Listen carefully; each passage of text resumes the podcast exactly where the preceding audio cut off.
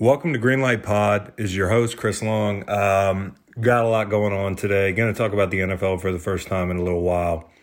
Uh, I have been laying off the NFL stuff, and I'm not even going to pretend like I'm keeping up with what's going on. I know that that's my primary lane, that I'm an NFL guy, but uh, shit. I mean, there's a lot more important things going on than the NFL, but we will spend a second or two on that. And uh, I'm going to get Myron Rolle on the phone. He is in year three of his residency, I believe, to become a neurosurgeon. Uh, I can't say enough about this guy. He was a standout at Florida State, an NFL player for three years, and uh, basically gave it up to be a doctor. And uh, 10 years later, almost 10 years later, he is um, on the front lines fighting uh, for us um, when it comes to COVID 19 He's at Mass General. Um, and I'll ask him all about that virus, uh, how he's coping with being on the front lines, and how you know his fellow uh, medical professionals are coping as well. Also, I have a mailbag on the tail end. We'll do. So yeah, let's get right down to it.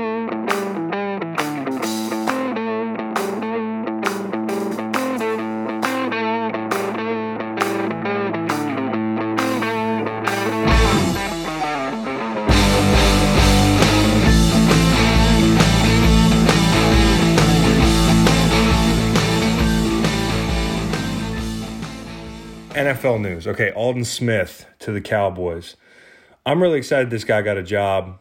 He's obviously fucked up in the past. He's done things he wants back. Over five years, people can change. Okay. Um, and although it's absolutely mind boggling to think that somebody can stop playing such a violent sport, that you really need to maintain a mindset and a grind I believe, to be successful um, year after year. Just being out of the league for a year and a half, I realize how hard it is or would be to get back into it. Um, you know, Aldon's been out since 2015. And if anybody can come back and be successful as a rusher, I think it's him. He had one of the best feels as a rusher I've ever seen. He's one of my favorite rushers that played in the league uh, during my tenure. Um, his first three years, he had 42 sacks. The the company there is Derrick Thomas and Reggie White. Okay, that's how special he was. And I know I know he had Justin Smith, and a lot of people, you know, with the whole Smith brothers thing in San Francisco, would you know attribute a lot of his success to rushing with Justin. I would attribute some of Justin's success those years rushing next to Aldon. Um, they were a dominant force that could have existed without one another, uh, but they amplified their effect next to each other. And, you know, the styles of, of, of rushers that they were. Obviously, Justin was more of an interior rusher, uh, unlike earlier in his career in uh, Cincy, where he was more of a base DN. Uh, they played off each other well. They got busted on some grab games, but they're still running grab games in the NFL. Uh, that wasn't where all the production came from.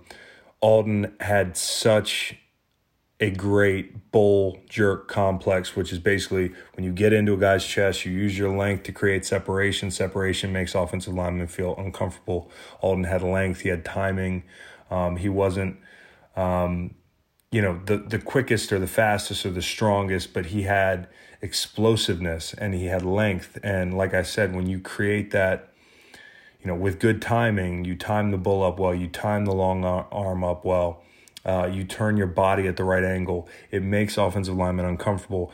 And a lot of the mileage he got out of that complex was getting guys to feel that discomfort uh, in the distance that he created and getting them to duck their head, stop their feet, and he'd pull them by. I mean, he was terrific with his hands. A lot of rushers, uh, they could bull you, they could grab you, but they don't. They're not. They're not holding on and uh, Aldon always had a solid grip and, and, an accurate punch when he went to bull rush, and he had technique to go with it and a great feel, and uh, obviously great talent. When he played, he was probably 260 soaking wet. You know, I, I played in that division. I knew Aldon a little bit. I had great respect for his game, and we talk after some games. I, I, I don't think he could have been more than 260. I think he carries weight well. They say he's up to 285 pounds. Um, I'm not sure how that works out. I'm not sure how it works out being five years out of football. I'm not sure how it works out with him in a three point stance, presumably um, opposite uh, Demarcus Lawrence in, in, in Dallas. But the upside is huge. I mean, even with five years off, from what I understand uh, from Jay Glazer, he has put in the work and then some. I think he's uh, been sober for a very long time. He's attended all the meetings. He's worked his ass off at Jay's gym uh, with a lot of the veterans that work out there uh, with MVP in Los Angeles.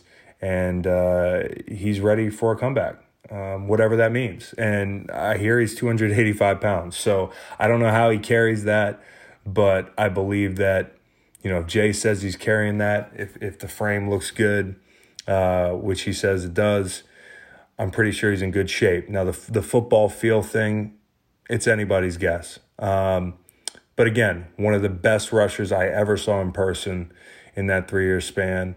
Um, and I remember that primetime game against Gabe Carimi. It felt like he had seven sacks uh, in you know in San Francisco against the Chicago Bears.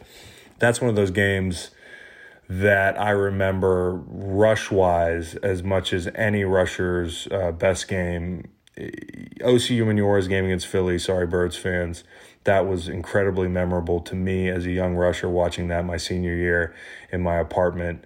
Uh, it was a prime time game. I, I remember where I was when I saw that game. I also remember where I was when I saw um, when I saw Aldon abusing Gabe Carimi. Now the thing about Gabe Carimi was Gabe Carimi was was getting beat a good bit. Um, and you know it's a boomer bust move. I'm excited to see it. And these are the, the, the kinds of deals that Dallas is going to have to make some risk reward deals um, where the, the reward is big, uh, the risk not so much. Uh, because you're going to have to pay a quarterback an exor- exorbitant amount of money, and um, to build around a quarterback, sometimes you have to take these uh, these boom or bust deals. Um, but it's not like they're paying a, a ton of money. Um, they're they're going to be able to get out of it with relative ease if it's not going well.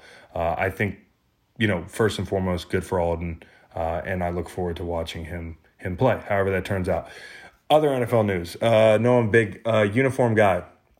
Tampa Bay Buccaneers. Okay, uh, they finally changed their uniforms today. Um, today is Tuesday, and they kind of Okay, this is the equivalent, and I tweeted this. It's an improvement, no doubt about it. Uh, but the bar was pretty low. They have solid uniforms now. Okay, uh, this is essentially like fucking up and acting like you did something new and you just admitted your mistake. They just went back to the old ones with some slight alterations. Um, but it's an improvement. They, they're kind of giving a nod to 1997 to 2003, those glory years where they won that Super Bowl uh, with less of that gold color I hate that they had on their pants. It's it's more true, I guess, pewter, if that's what you're calling it. And uh, I've been known to be critical of pewter, but I think they did a pretty good job using it. Uh, I was one of the many people who hoped that they'd go back to the creamsicles that they wore from 76 to 96 with Bucco Bruce, who my friend Dave Dameshek, friend of the program, um, aptly describes as a mascot that looks like he's related to, you know, Paxton Lynch, if you know what Paxton Lynch looks like. Uh, and one of the most disappointing things about this new uniform, other than just not going for it all and going creamsicle, is that the big pirate ship and the big flag, the over, oversized helmet decal stays.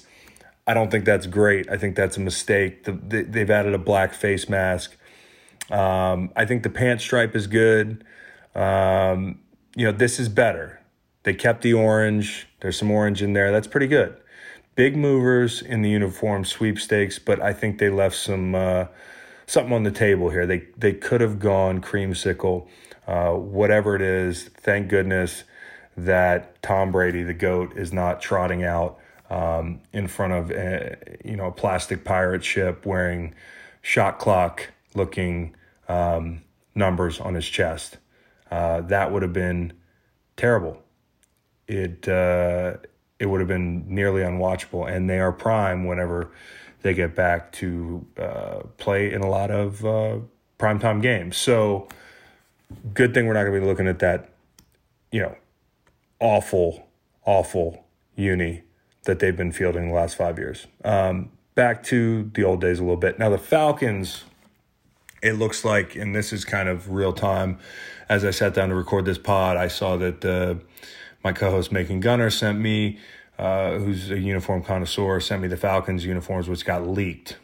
And we know what happened the last time something got leaked with an NFL uniform or logo. It didn't go so well with the Rams. You know, although you know the, the logo looks better than it did at first on the hat in LA, it looks like a fucking Chargers logo. Um, and there's no going back. We could have a similar situation with the Falcons uniforms where they really are going to get their reviews um, on this thing before they make it public. And uh, I think it could get ugly because these uniforms that I saw look awful. Please tell me there's no gradient.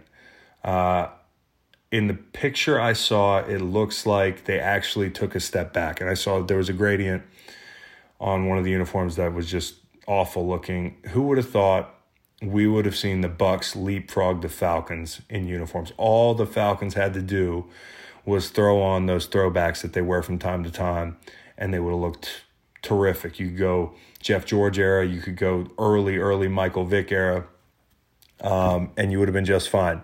But yet you tried to get fancy and you tricked it off. And if those are the uniforms that you're fielding, uh, I've lost my faith in people making decisions for professional sports teams. An awful, awful miscalculation and a missed opportunity by the Falcons if those are truly um, the uniforms uh, that they'll be unveiling soon that got leaked. I mean, bad stuff. Uh, you probably have seen them online by now. Um, the draft thing. Okay, the draft is still going on as scheduled. Obviously, they're talking about doing it on Zoom. You might want to be careful with Zoom. There's been a lot of hacking going on with the Zoom system, and um, that's like classes at universities and high schools. I mean, imagine what's going to happen to Roger Goodell if they run this thing on Zoom. That's how I'm running like power hours with my buddies. Um, I I don't know, risky, but could it be good TV? Yeah. Um, and by the way, I'm, i said this on the pod the other day with uh, Jason Hartilius, um, and we talked about COVID 19 the entire time. If you didn't get a chance to check that out, check that out. Uh, Jason is recovering from COVID. He was in the hospital. He's a producer at NFL Network. He uh, worked with me this fall on NFL Next with Kay Adams and uh, James Koh. Happy belated birthday to Kay Adams.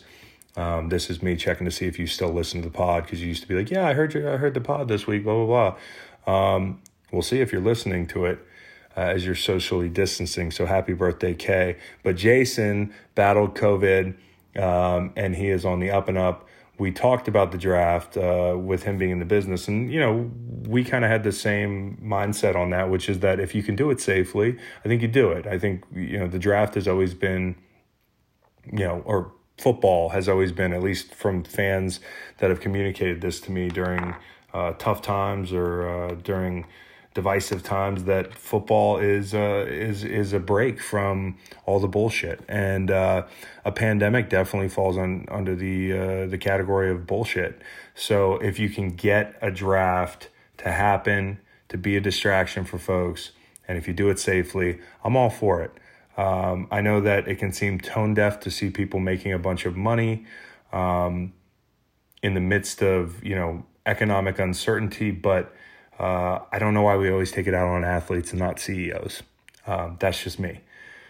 Now, the draft happening on Zoom um, reminded me of uh, of the fact that we've been doing a power hour every weekend. Me and some buddies. Uh, the background thing is tremendous. Uh, I love putting.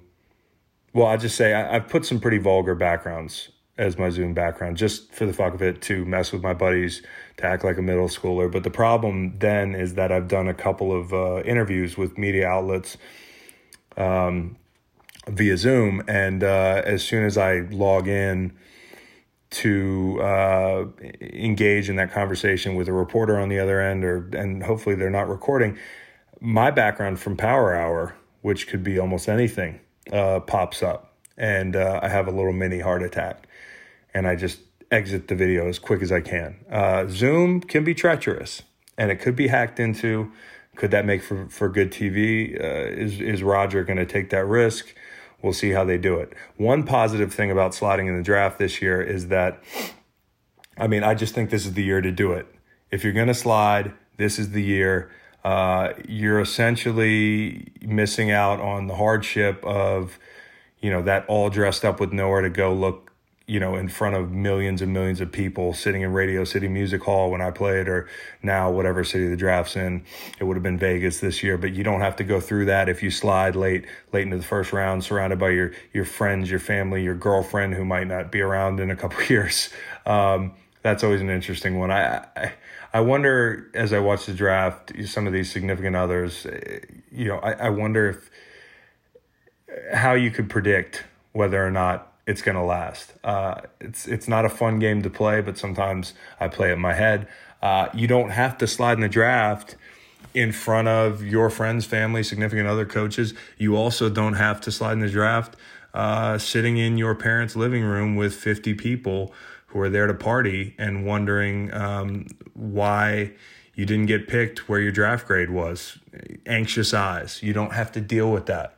You can just sit alone in your room uh, like you're waiting for an Xbox update that's never going to come, and uh, and just go it alone. I mean, this is a good year to slide. So um, another thing I wanted to mention was I wanted to shout out my buddy Tom, um, who is coordinating in the group text. This is uh, kind of the the power hour thing. Reminded me of the fact that you know uh, with the pandemic, there's obviously no gambling, uh, but there is an opportunity to get creative uh, in our group text. We've got Matchbox cars in the driveway, uh, taking bets, bunch of us getting action, um, and you know it's filmed every time, slow motion. You can see who the winners are. Tom's a terrific cinematographer.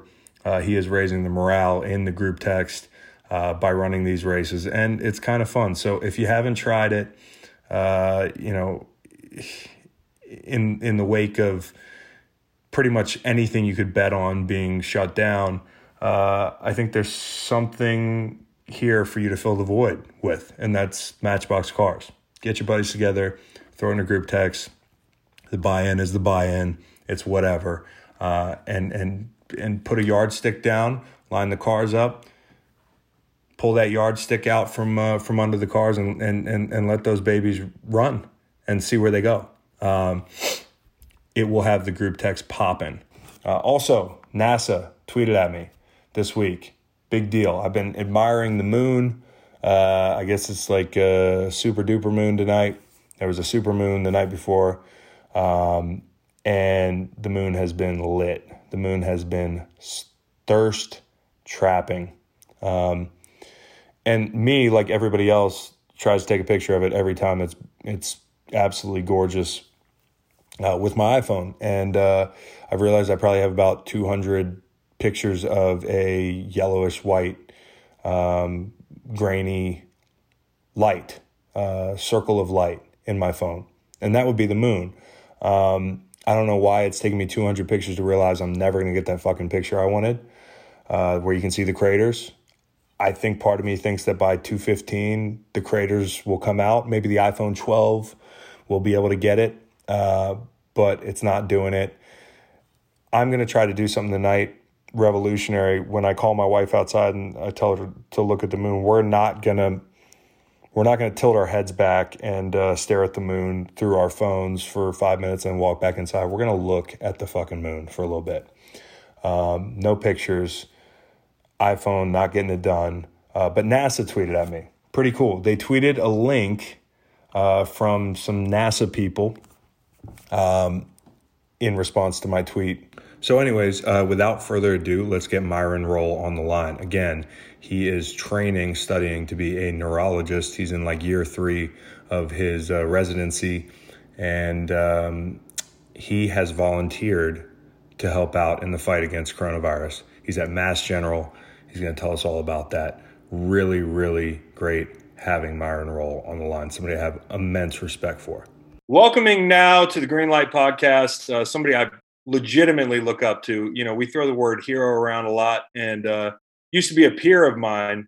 Now he is uh, far superior. He is a neurosurgery. Um, well, you're going to be a neurosurgeon when Myron Rolle. When are you gonna When are you gonna make the transition to have the actual title? Yeah, so I'm a resident right now. My third year. It takes seven years to uh, become a full fledged attending neurosurgeon. So I uh, got a couple more years ago. If you remember Myron Rolle, Myron Rolle is was one of the biggest studs in the country when it came to football. Went to Florida State inexplicably. He should have been a Virginia Cavalier. I don't know what happened there. Uh, we would have loved to have you up north, but it all worked out. Oxford for a year, the Titans for three years, drafted uh, and decided he wanted to walk away and become a doctor and I'm glad that uh, you know if you're going to be cutting into my brain, that you're going to be having to study for seven years. That seems long enough for me. Yeah, for sure, for sure, absolutely. Um, so right now, uh, before we get into the obvious stuff, you're on the front line battling um, COVID. Your your floor at Mass General has uh, turned into a surge clinic, uh, and you volunteered to work it um, and you guys have 1,200 cases as of yesterday of COVID, which is wild. Um, I do want to plug your your foundation uh, because I think it's great work you're doing. Uh, reading right off the site because I don't want to butcher anything. It's dedicated to supporting wellness, educational, and other charitable initiatives throughout the world that benefit children and families in need. And you started this thing in 2009. What are you guys doing uh, as we speak? I know things are probably on hold with uh, with COVID a little bit. Yeah, no, thanks for for talking. But yeah, absolutely, man. Our foundation it means a lot to me. Uh, the Myron. Rolle Foundation. Um, you know, we help children, especially disenfranchised and marginalized kids uh, in America and even back home in the Bahamas too, where I'm originally from. Uh, I've always had a heart for service. Uh, my favorite Bible verse comes from Matthew 25, 40. Jesus talking to his disciples, in as much as ye have done for the least of these, my brethren, ye have done unto me. So the least of these is the type of people that I we try to affect change in. So we run this academy, this wellness and leadership academy for foster kids in Florida and in the Bahamas. Uh, we do something called uh, Roads to Success, a play off of the Rhodes Scholarship, sort of an academic workshop for these kids and get them thinking better as, as sort of students and how to figure out this game of academia and, and work through that, that that road. So it's something that we've uh, we've we've, we've loved uh, every year. We work at it, and um, it's been consistent since 2009. Uh, still doing it now. We're looking to expand here in Boston because I'm here for seven years. So uh, it's been great, and it's one of my highlights of my year. Whenever we get to see these kids come out of a situation where they thought they didn't have a chance, they didn't have any future, and now they at least see an opportunity for them. Uh, and if we can provide that for them, it's amazing. I think that's wonderful, man. And I know it's got to be tough right now. I mean, I run a foundation of my own, and and uh, you know, people are that that sort of thing might take a backseat for a little while, but I think uh, I think it's all hands on deck here domestically to support our communities and the things that people are going through. So you're really fighting battles on on multiple fronts now, and I applaud you for that. So I appreciate you. And uh, obviously, as I mentioned earlier, you are uh, on the front line. You're do- about to do a 24 hour shift right now. Is that your first? Yeah, so uh, I've done 24 hour shifts on Friday and Sunday. I have another one tomorrow. So this um, you know our hospital has been transformed chris. I mean we when you walk in now it doesn't look like mass general anymore. It's a harvard hospital very big a thousand beds in our hospital. We're a major transfer center for new england vermont maine uh, across the country. Even internationally we get patients from bahrain or the uae and so um, to see our hospital now where everyone has to wear a face mask everyone gets hand sanitizer as soon as you walk in the hospital um, the clinics aren't open anymore. Everything is done virtually now to keep people away from the hospital because it is sort of a nidus of infection right now. The emergency department is overflowing with people who are coming in off the street with symptoms analogous to COVID 19 or positive tests. Um, our neurosurgical floor, as you mentioned, has been transformed. Our operating rooms are slowing down. I did an operation today, but I think by next week, you know, we're going to stop any elective cases and just have these operating rooms be available for potential ICUs We've even transferred our pediatric ICU patients from our hospital to the local children's hospital so that the pediatric ICU now can become an adult ICU for more bed space so that just the hospital is just sort of energy, focus, resources all on COVID 19. And for neurosurgeons like us, you know, we're just trying to adapt and adjust now. We're not doing brain tumors and spine surgery anymore.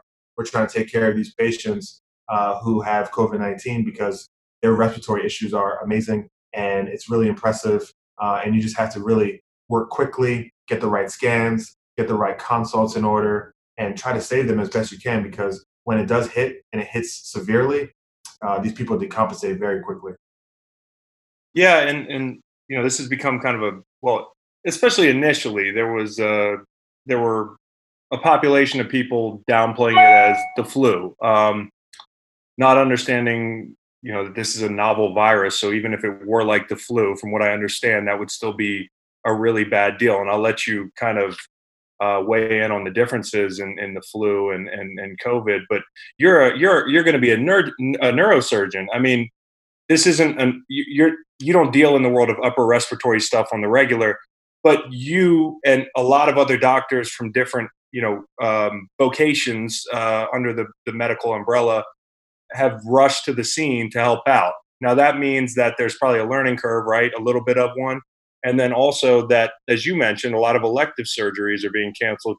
So one, how big was that learning curve? And then two, you know, mentioning, you know, you did maybe your last neurosurgery uh, recently.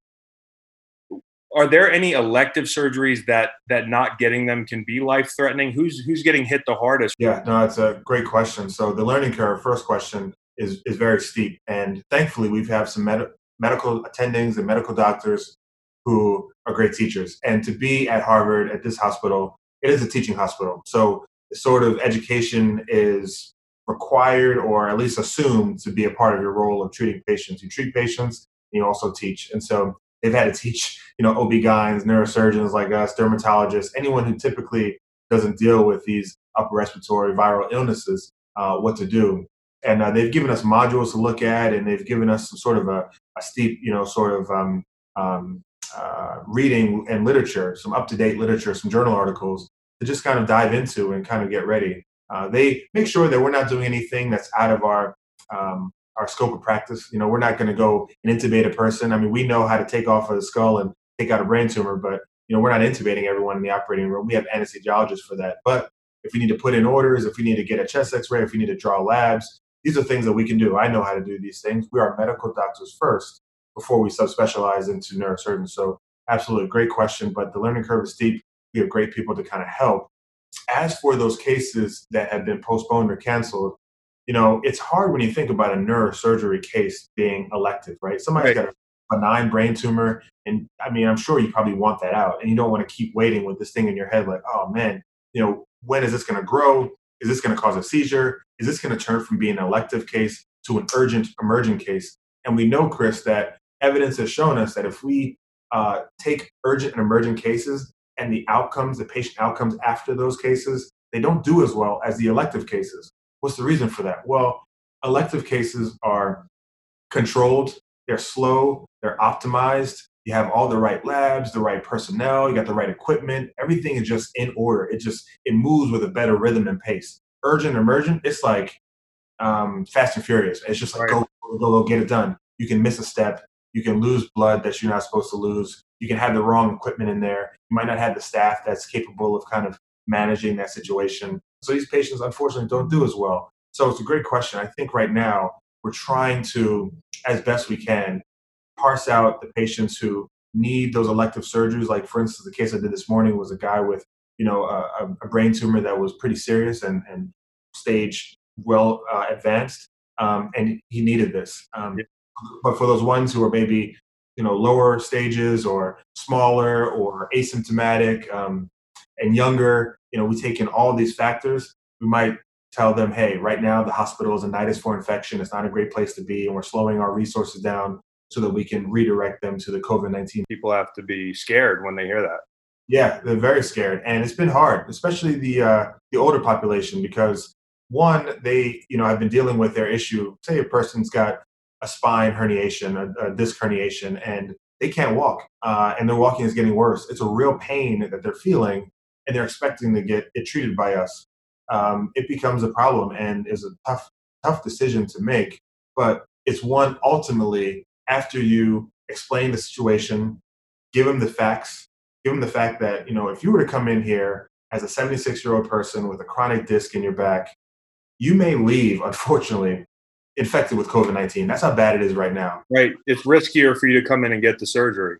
No question. No question. And so, in saying that, I think the patients are sort of getting an understanding, but certainly it's not an easy thing to go through and it's a hard conversation for sure. At what point did you know watching the news um, or following this thing, tracking it since early this year? Um, I can remember a moment when I was in Africa for Waterboys, my initiative, mm-hmm. and I was worried. A, when I saw that it was spreading in Italy, that we were going to have a real problem here, and B, that like I might not even be able to get back home. I made it back in late February, but a few weeks later, it could have been a lot more complicated.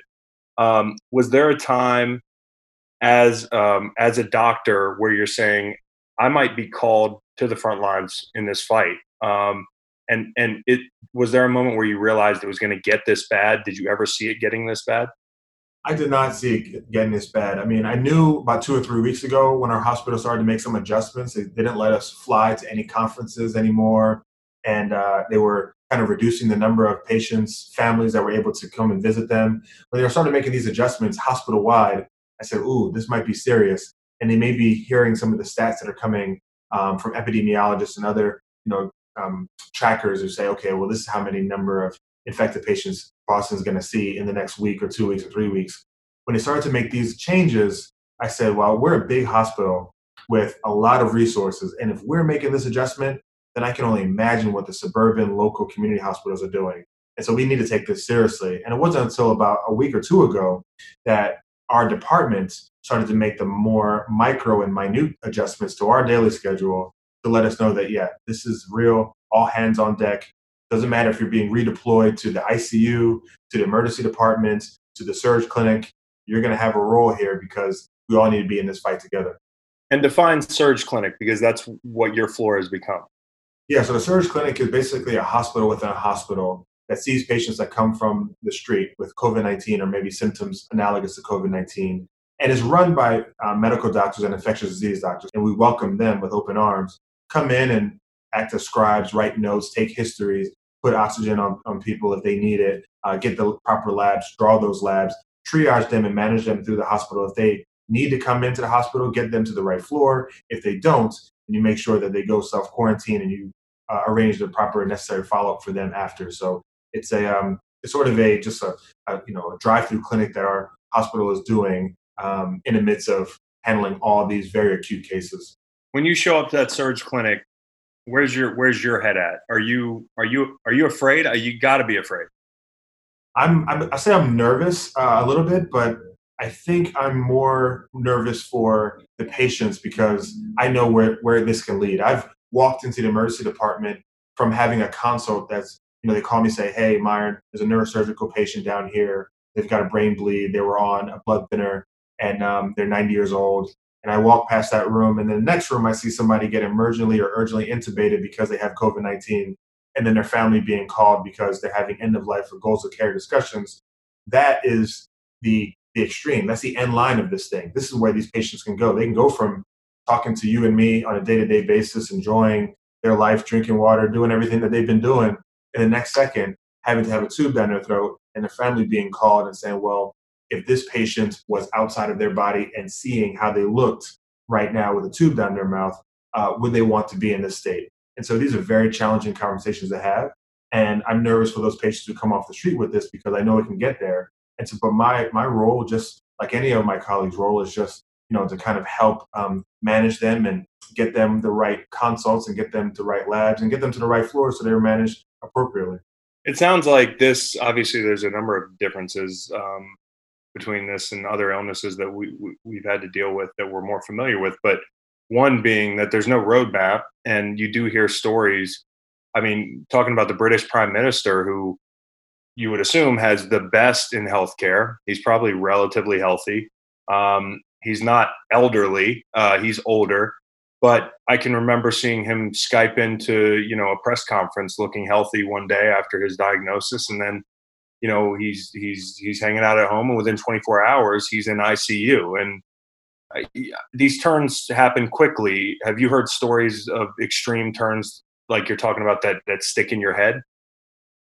So yeah, I mean, just you know that that story was a real story um, that I mentioned about the emergent and urgent intubation, and those are never ones that you want to go through either. I've seen patients be turned prone uh, because sometimes it's it's easier to, to expand your lungs and to breathe better when you're turned on your belly rather than supine on your back. These are things that are happening quite often. Typically, they would happen maybe once or twice a day, but now it's happening eight to nine, ten times in these ICUs where these um, you know respiratory illness has just really taken a hold of, of these individuals. And I think these stories of the Prime Minister from the UK, of Chris Cuomo from CNN, of you know other celebrities or people who have a platform to speak to people who may not see a hospital or understand what's happening in a hospital. I think these stories are making it more real for people, or at least I hope it is. Because for a long time, I think people were doubting that this was A, happening, and B, that it should matter to either one of us. Um, these were just numbers, right? 5,000 people die in the UK, 10,000 in America. Uh, they just seem like stats and figures. But when you think about it, these are real people with real lives, real stories, with real families who are being affected by this as well. And you don't want that to be you or anyone you love.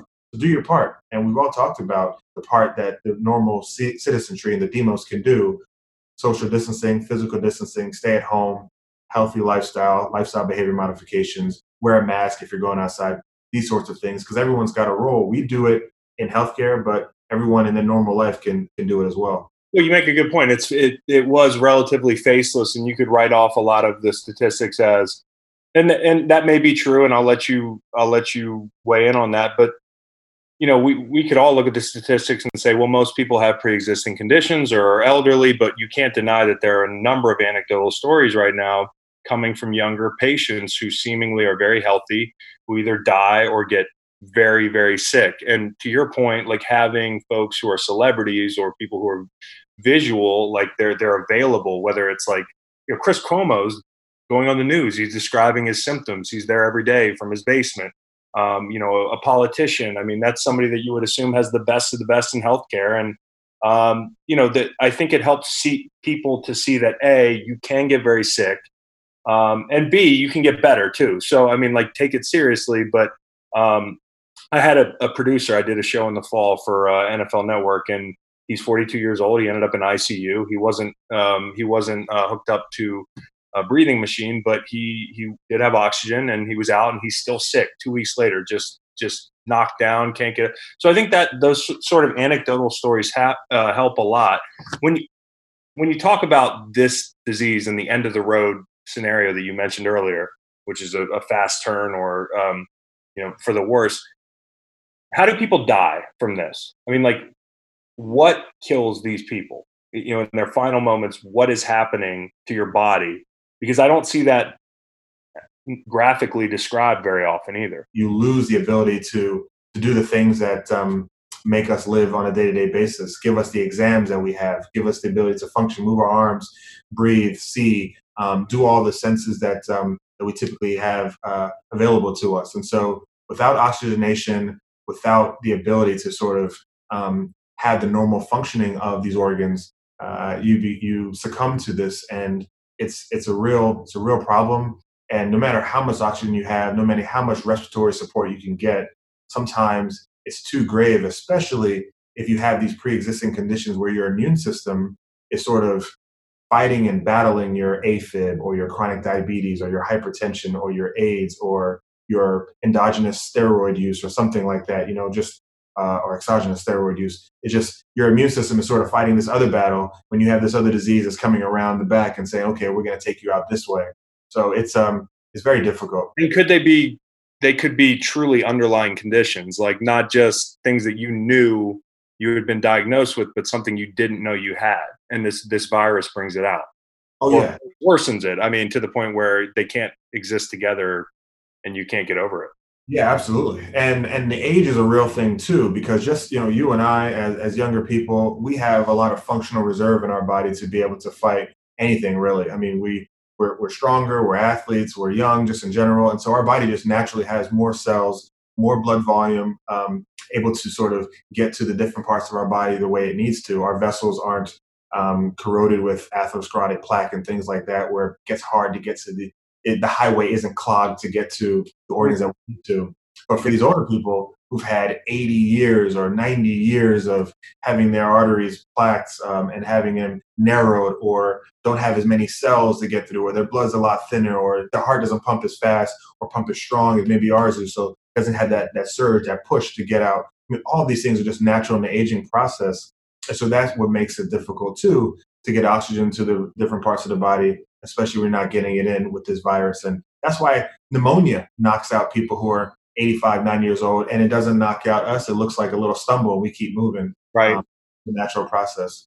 So I want to talk about the doctors because I think um, people have said a lot about the doctors. People are applauding their efforts. Um, you know, they're they're thankful for people like you, but I also I also don't know that they really get the factors that go into decision making for some of these people on the front lines. Um, you know, I talked to a friend who says he has to consider not going home to his family. We have a nurse uh, in particular I can think of uh, who's got an immunocompromised uh, daughter at home. And so she's now working um, on a non COVID 19 floor. Uh, and there's been some threats that that floor is going to turn into a COVID 19 patient floor. And she's, you know, making the hard decision to say, well, if this happens, I, I may have to step out of work for a while because I don't want to um, have my daughter be susceptible to this infection uh, if I get it and bring it to her. And so that's a real tough choice. She loves working. She's one of our best nurses. It'd be a value loss on our end not to have her around, uh, regardless if she's taking care of neurosurgical patients or COVID 19 patients. She's just spectacular, very bright, uh, and picks up a lot of things quickly. And she's got to make this tough choice. So we may lose a member like that. Um, our hospital is uh, guaranteeing some um, hotels locally because the hmm. the hours that our, our um, employees are working are really really long and if you live 45 minutes away an hour away in new hampshire perhaps or something like that uh, they're guaranteeing some hot, some hotel rooms nearby so you don't have to go home and bring this infection to your family so people are thinking about it for sure when you come in what do they i mean they have to like check you at the door and you know probably you're changing clothes and in and out what's going on when you when you walk in and when you leave yeah, so uh, there's an app that we use in our healthcare system. It's, this is Partners app that really goes through all the different symptoms that you may have. If you have no symptoms, you're cleared for work. If you do have a symptom, then you get triaged in, into a different area and they kind of figure it out from there. Um, but you have to put on hand sanitizer and a mask, like I mentioned. So you're being checked and screened as you mm-hmm. as you walk in. And then just a personal thing for, for myself and others, you know, we take off our scrubs before we get home, just so we're not bringing it to our right um, to our families and loved ones. I sent my wife down to, to Georgia, so she's away from me right now. So I'm not just exposing her. So all these different decisions, these personal decisions, are, are being made. The antiviral um, medicine conversation. Um, you know, there's been whether you like the way the information was disseminated or not, um, there's been talk about, you know, in, in, particular, a drug that starts with H that I will butcher, hydrochloroquine. Yeah, hydroxychloroquine. Yeah. Hydroxychloroquine. Okay, so stuff like this. Okay, what's the biggest misconception? And that may well be the answer, but I, I know there's some people that think that in a crisis like this, the red tape is gone, and that you know we're going to have a drug in a month. Like, and we're not even talking about vaccines right now. We're talking about like like drugs. Um, what what's the biggest misconception with this process for people as far as the the the solutions we're going to have down the line, including a vaccine, but even before that? Is it because you want people to be healthy because you care about their health and their general well being, or is it because you want them to join the workforce again, get the economy running, and get the whole country back up again? You know, it's sort of where's the motivation coming from? But me, as a medical professional, and as several others have said, you cannot unleash a drug onto the market, into the world for consumption uh, widely without being tested, without it being safe. Uh, you do not want some sort of medication to harm a patient uh, worse than what it's trying to treat or what it's trying to prevent. And without finite, definitive, evidence based, peer reviewed, studied trials uh, that are sort of the gold standard, these randomized control trials um, with good power and, and really you know good solid evidence, it's just it's hard for me to, to get behind something that honestly may just be experimental at the time. Uh, yes, we're in a difficult situation. Yes, it's dire, but I, I honestly believe that with a flattening of the curve, everyone sort of buying in collectively to you know do their part, social distance and all that. I think you give the time for vaccinations and maybe for hydroxychloroquine uh, coupled with azithromycin. They were saying, you know, sort of uh, be tested and see if it, it can work. I, I just think it's really, really ambitious and it honestly could be deleterious uh, to take it right now just on a whim and just on, on a prayer and on a hope. Yeah, it just seems like the best medicine right now is to stay your ass home. I mean, like for me, I like I got no problem doing it. I can speak for myself. I know that I have what I need. I'm very blessed. Like my family's, you know, healthy and and I have a job that I can work from home. I understand not everybody can do that. So I'm not minimizing that dilemma, but I think that if you can, staying home is, you know, we're we're we're looking for the next wonder drug. It's going to take time. Uh, not only that, the vaccine's going to take a long time. Where are we right now? You mentioned flattening the curve. Um, you hear different things about that. You hear you'll hear, oh, brace yourself. This is going to be the worst week.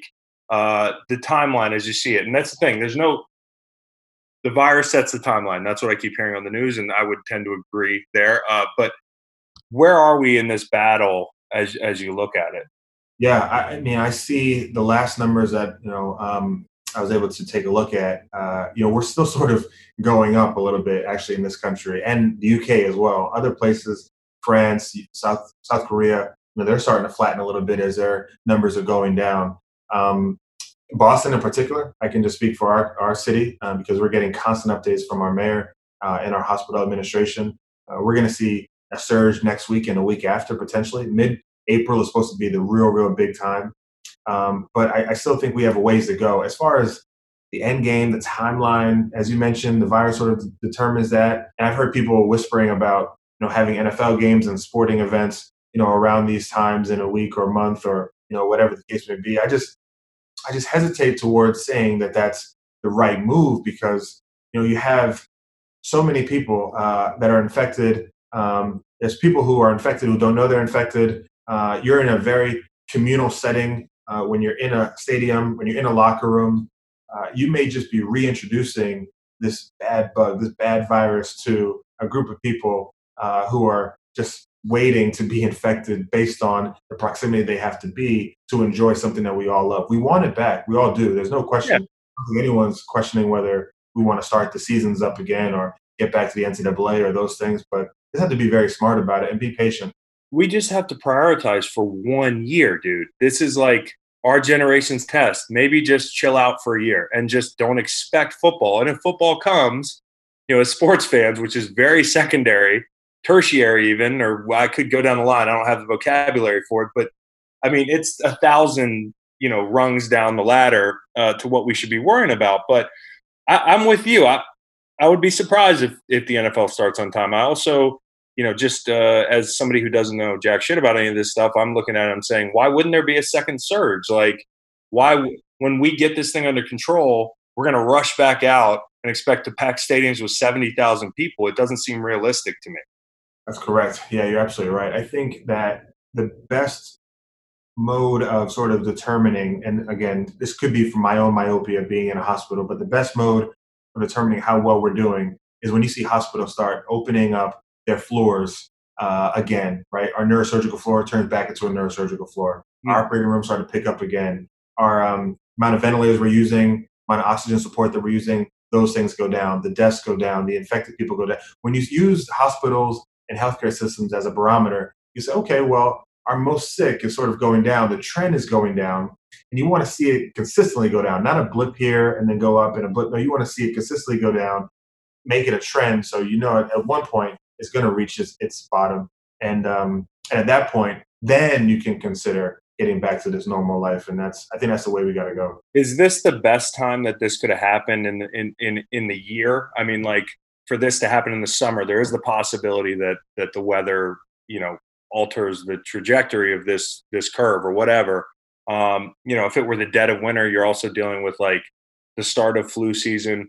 Mm. Could it have been a lot worse in the fall? Um, and does the summer factor into it at all for you and what you're hearing in, in your line of work? So you hear some things that, well, it's not hitting the tropical countries as much. The Bahamas has, I think, 33 infected patients and six deaths. Haiti's got one or, or, or something very low. The testing capabilities and people could be dying in Haiti and we don't have, you know, like the medical infrastructure there just isn't very good. Absolutely, absolutely. You might not know, right? I mean, these are these these are aspects. The tests aren't widely available in some of these low to middle income countries. So uh, they're not widely available here, and we got more money than than God in the United States, and we can't get our shit together and get people tested. When are we going to know? When are we going to have a testing uh, protocol that that's uh, that's sufficient in your eyes as you look at it? Yeah, I'm, I'm hoping soon. You know, I, I think that um, you know hospitals uh, are, are, certainly being overtaxed and overwhelmed. And I, I know that some Department of Health in different parts of the country, especially here in Massachusetts, I can speak for, uh, they've developed these like sort of drive-in clinics that sort of offloading the pressure from the hospital. But it needs to be more readily accessible. I think we obviously were behind. We're still playing a little bit catch up at this point, getting the test available, getting the the, the um, expediency of the test uh, so you get results quicker uh, and you're not waiting around for two or three days in a hospital, taking up a bed space if you don't need to. Um, and then also making sure that we're, we're not just solely relying on one test. If we need to do two tests to make sure we have an absolute true positive or a true negative and not a false positive or a false negative, right. make sure that we, we get that squared away too. And as the testing gets better, do you anticipate the mortality rate goes uh, goes a little bit more in our favor because there's going to be more folks that we we didn't know had it and then like I forgot to ask you, you know, for the for the flu truthers who think this is the flu, if they don't get it yet, um, how different is it from the flu? I mean, people cite mortality. People die of the flu every year. Uh, yeah, well, everybody has the flu. It's on such a larger scale. Um, can you help uh, maybe alleviate that intellectual burden that some people are suffering from? Yeah, first the first question I think test uh, you know more tests, the more people being tested. Whenever you increase the power of a study, whenever you have more um, people in your study, uh, you can get more accurate numbers for sure. And so uh, you may see our mortality numbers go up. You may see the morbidity numbers go up um, just because we know more, more information. And that's I think that's very helpful, uh, sort of for epidemiologists, sort of trend and track everything that's going on. As for the flu conversation, that's I heard that in the beginning that it's no worse than a flu and uh, it's like a common cold, shouldn't worry about it. But frankly, I'm not being called to the emergency department. I haven't seen in three years uh, of working there consistently as a neurosurgical resident, where they're like, well, this patient has the flu, uh, but they also have a brain bleed. It's very serious and it does knock people out. It knocks those specific people out, as we were mentioning before. If you're already sick and you come in just appreciated on your immune system, yeah, it's certainly going to affect people in a, in a, in a very bad way.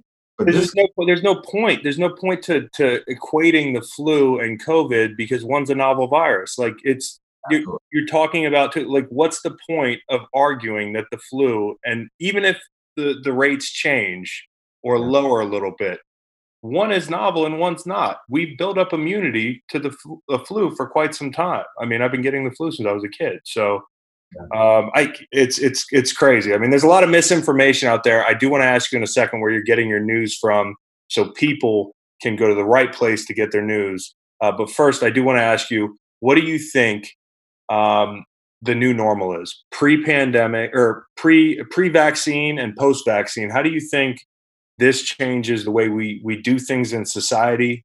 Do you have any uh, inclinations of how that might change?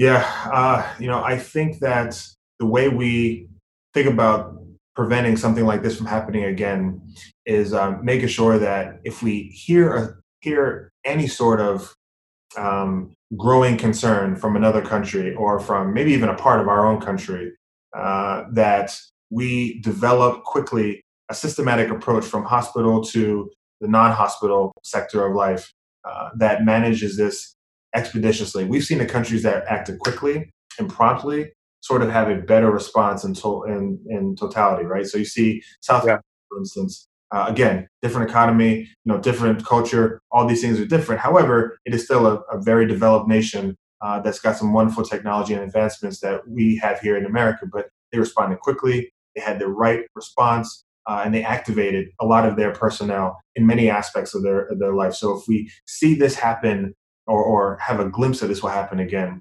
I think it needs to be a very quick response, a swift response, so that we're not playing catch up like we're playing right now. That's difficult to manage on any level, uh, regardless of what kind of leader you are, what party you belong to. If you're behind, yeah. you're not going to make it. It's uh, yeah, I find people, you know, and I have my politics, whatever. We're not going down that road, but I, you find people that when you're critical of the government's response at this point, it's it's you're you're politicizing a pandemic. No, we have to learn something from this. Or the next one, if the Ebola virus had the transmittability uh, transmittability of COVID, we would be all gone. Like, exactly. and that's the scary thing. This is like a, a love tap relative, and I'm not trying to minimize it, but what what it could be, it could be way worse. Not to mention, people are dying. That's the primary. That's the primary issue here. So if you're if you're an economics major and you're worried about that, why don't we spend ahead of the next one and be ready? Absolutely. No, you're absolutely right. Yeah. Be more. Drives me nuts. Well, if you agree with me, then I'm, I'm feeling good about myself right now. Okay. Um, what? Where can people get news on this thing? Because there's a ton of. Before I let you go, I think that this has been incredibly informative. People, as this thing develops, are going to be going to their news sources, and um, if they don't like what they what they hear there, they might write it off. What where, where's the right place? Where do doctors read the news about this thing? So we actually read uh, articles, journal articles. That's where we go, and some of that language may be maybe a little bit difficult to digest. but we go to Journal of American Medi- Medical Association. We go to New England Journal of Medicine. We go to these like scientific and scholastic articles because these are these are um, peer reviewed and data driven and non biased. Right? They're just like purely facts that you're getting. So if you can Google uh, journal articles, COVID nineteen. You know, you'll get some some really factual articles that will be very helpful without a slant politically one way or the other. Yeah. And I mean, frankly, I think our hospital and other major hospitals, uh, Stanford, Hopkins, Mayo Clinic, Cleveland Clinic, you know, they have some wonderful resources on their websites. You actually go right to the source and you figure out, okay, you know, I like this article. I'm, I'm seeing what I'm seeing here. There's videos, there's tutorials our hospitals got a lot of that at Mass General. So uh, I think your hospitals, I think maybe your departments of health locally, uh, these journal articles, this is the best way that we go at it. Try to stay away from, you know, maybe some of the other networks that uh, may have a uh, politicized agenda unfortunately. Well, I got a great idea, a Rosetta Stone for uh, Doctor Speak that we could, you know, maybe we could once this thing, uh, we could, you and I could get rich off this thing. We just take peer-reviewed journals and, and translate them in layman's terms. Yeah, exactly, exactly. Yeah. so hit me up when this thing's over. Uh, Myron, can't thank you enough for your time. I know you're you're getting ready to do a 24-hour shift. Uh, I speak for everybody listening when I say we we. Oh man, I appreciate you. And to think that you were once just a lowly NFL football player and now you're you're a hero, uh, saving lives and volunteering to walk onto that floor every night. I just I thank you from the bottom of my heart, and I'm I'm appreciative you joined. No, thanks, man. It was uh, great catching up with you. Tell your brother and your dad I said hello, man. Uh, you're you're awesome. Everything that I I've seen you do, uh, you know, on, on Twitter, you're just uh, super super well respected, and obviously got a great sense of humor too. I know you and George. You got to. You got to. Yeah, man, it's, it's amazing to watch. So thank you for having me. Thanks, bro. We got to get you on another time and, and stay safe. And uh, my best to the family and kick some ass, dude. Thanks, brother. So, Myron Rolle, great, great guest, uh, very insightful. And I just can't thank uh, Myron and people like Myron enough. Um, pretty remarkable as I sit here at home and uh, stress myself out because I'm doing a little social distancing or I got to watch the news at night and it's bad news. I mean, he's living that bad news and he's seeing it firsthand and he volunteered to do it. And I know there's a lot of people like Myron who don't get the credit because they weren't football players. Um, but, you know, Myron's one of many. Um, and I'm just very appreciative that we have guys and girls like that. So thanks to Myron. Let's get to mailbag before I roll. Um, texting with big letters asks, What's my favorite non-OutKast Dungeon Family album? That would be Soul Food, Goodie Mob. Um, quarantine workout, somebody asked me about that. Uh, I'm not doing a whole, whole lot. I'm just, I'm eating a whole, whole lot. So I have to do things to burn or expend the energy that I'm taking in as I stare at my fridge and walk away and stare at my fridge and walk away every night after 8 p.m. So I got to do something. I got to move. I can't get soft and blubbery during the pandemic. Um, listen, there could be a summer. I don't think there's going to be a summer, but in the event that there is, I can't just roll up to the community pool without coming correct. I, am going to need at least four abs. So I'm doing things like crunches, um, toe touches, stuff like that. And I'm doing at least 25 to 50 of them a day. And then I'm doing uh, 100 push ups. Yeah, a day. 30 minutes on the bike or so. Again, I just want to be ready just in case. I'm in the bullpen. Summer, if you need me, I won't be I won't be sporting the soft bod. All right. The dad bod maybe, not the soft bod. I don't want to embarrass my family. Um, so yeah, I'm sweating a little bit, but I sweat more for like, to be honest, I'm I, I sweat a little bit more just to just to feel good. You know, um, I'm in a better mood if I'm working out. I know I'm not the only one. That's kind of the way I am. So, um, AG Fit for Life asks hardest working teammates versus teammates who didn't have to work out at all. Well, there are some guys who are more naturally gifted, and I'm not gonna I'm not gonna mention them because they might take it as a slight, and insinuating that they didn't earn what they have. There are definitely guys who don't have to do shit and just roll out there and play ball. Um, Lane Johnson is a guy who has every contraption known to man he spends like an extra two hours in the weight room every day doing weird shit, weird exercises, watching like John Bay style videos, watching like YouTube videos, like very fringy tinfoil hat fitness routines, but he's working his fucking ass off. And that dude is strong. So whatever he's doing, it's working. BG, he's the guy who 7 a.m. when you get there in camp, he's just going to be hanging out in his football pads. Practice could be at 3 p.m. BG wakes up, puts on his football pads. I don't even think, I think BG might put on his football pads when he gets out of bed in the morning at the fucking Marriott where we stay during camp. I, I think BG drives to work in his football uniform like he's a Pee Wee football player.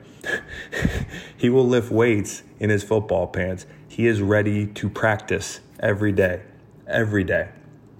And he loves lifting heavy weights. He's one of the strongest individuals I've played with, and he loves to throw around the weights. Uh, so those are the guys who work really hard in the weight room. On the uh, Eagles, at least, on my last stop. Stance Armstrong asks, would you rather get shot in the kneecap or go through an entire training camp in a hazmat suit?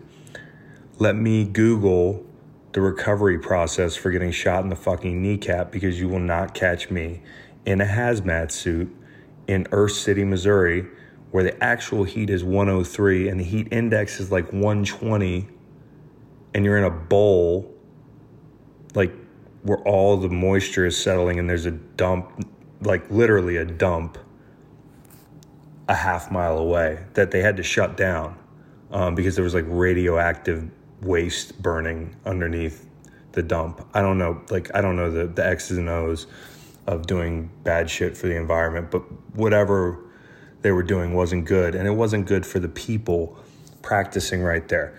Might have been safer in a in a hazmat suit, um, ironically, but I say all that to say this: with all that bullshit go- going on and the heat, all that stuff.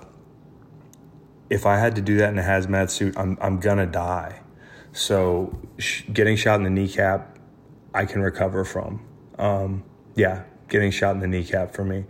Uh, and then Candy Ken asked me what my favorite Clipse album is. It's not a real discussion for me. Uh, it's Lord Willin'. Um, and that's a masterful album production wise. Uh, and it's got some just favorites for me. Uh, you've got Virginia, uh, you've got Grindin', Cot Damn, uh, you've got Gangster Lean, which is probably my favorite one. Uh, and then I'm Not You, which is one of the most underrated uh, Clipse songs, period. Um, yeah, period. Great song. Anyways, thanks again to Myron Rolle. Um, and I will catch you next time. Hope everybody's staying safe. I've got some good interviews coming up later in the week. Um, one surprise interview that I'm not going to tease much you just got to tune in. It's going to be a big deal, a big fucking deal. This interview, I don't want to get your hopes up, but get them up. Um, and then I've got Joe Barksdale as well. And when I set it up like that, I did not mean for it to sound like I have this great interview, and I just have Joe Barksdale as well. Joe Barksdale is going to be a great interview, but I have one person uh, coming on later this week that I'm really excited about. So keep tuning in uh, and appreciate y'all listening. Take it easy.